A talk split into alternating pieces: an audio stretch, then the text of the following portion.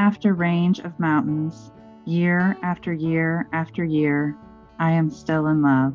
Gary Snyder. Laurie Higi lives and writes in South Whitley, Indiana. She has a Bachelor of Arts in English Writing from Indiana University, Purdue University, Fort Wayne. Her chapbook, The Universe of Beaver Lake, was published by Finishing Line Press. Her poetry has appeared in the Dandelion Review and Confluence Literary Magazine. Laurie joins us remotely via Zoom. Welcome to the Poet's Weave. I'm Romayne Rubinas Dorsey. Laurie, what poems have you brought for us? Butterflies and Empty Books. This cornucopia is crammed full of butterflies and empty books. I try to make space by filling the books with ink.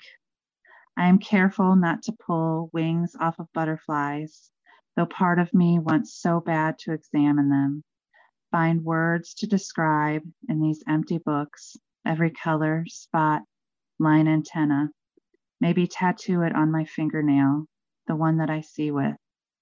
Put it next to the star, the fire, the fish, and the lake named after a beaver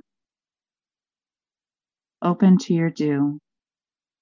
I'm starting to grow out of you, my favorite pair of old jeans, worn so right, holes appear in all the wrong places. And I could kiss you, Rock of Gibraltar, my eye a moist clamp, so tight, my lip open to your dew, with all the passion of so deeply wishing for something not this amazing Canadian summer, but long winter, pure white snow. And I write cut off metaphors while blaring Led Zeppelin for inspiration. Like you, white trash intellectual. One minute cussing like a broken toe, the next picking constellations out of Ontario night skies, a half a pack of cigarettes north of Toronto. Canada in common. As I write of stars and cinnamon, the past that I live, past that blacks out the present, mortalizes the future. You walk in with Ontario and independence on my mind. You talk of your cabin in Toronto, Canada in common. You won't let me push you away like some dog starved for attention. Now I don't want to my life finally coming together, the perfect mixture of night, day, when dusk. I tear up at the beauty of it. We talk of Canada, our own Canadas collide. More vulnerable than me.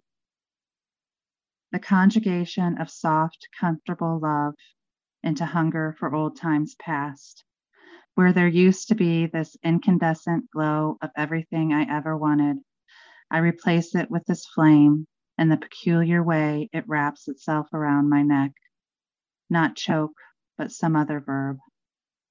As I proudly sang of love I knew nothing about, the present extinguisher made this fire more vulnerable than me, and this verb changed to smoking. Infinite navy blue ocean. Today, you showed me your Canada, an aerial view more evergreen fingers reaching towards me, pulling me into blue lakes, less cabins, intense beauty of simplicity. I can imagine how breath giving night is there, completely outshining Ontario with less light.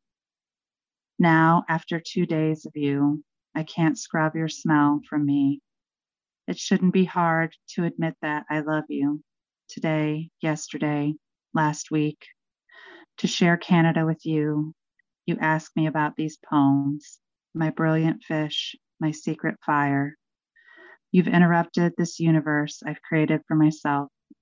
You've become the first to penetrate my skin.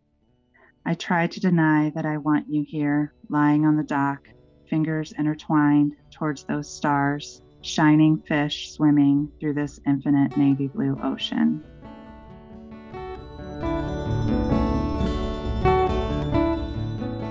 You have been listening to the poems of Laurie Higi on The Poet's Weave. I'm Romayne Rubinas Dorsey.